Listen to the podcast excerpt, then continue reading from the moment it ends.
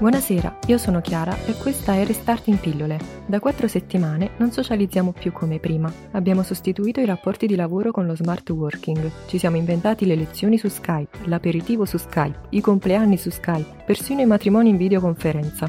Nel frattempo abbiamo i flash mob sui balconi per riscoprire la vicinanza emotiva. È importante mantenere un ponte verso l'esterno e inevitabilmente questi ponti sono i nostri smartphone. Relazioni senza fili, ma con tanti filtri e anche se i sentimenti dietro a quegli schermi schermi sono autentici è un tipo di relazione virtuale già conosciuto, ma in parte condannato in passato. Distanti ma uniti, sarà vero?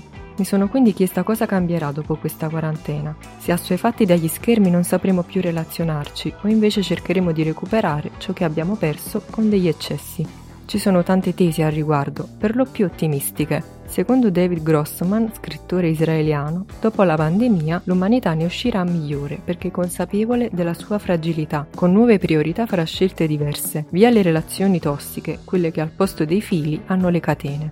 È anche vero, come sostiene la controparte, che non occorre una pandemia per dare una svolta alla propria vita, ma forse l'essere umano può aver bisogno di una piccola spinta.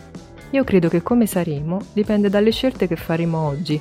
Chi adesso è diventato più responsabile e attento alla salute degli altri continuerà ad esserlo anche dopo. Chi ha trasgredito le regole è perché non le aveva mai seguite, neanche prima. Ma forse le relazioni che prima erano strette diventeranno ancora più forti, perché avranno già superato una grande prova.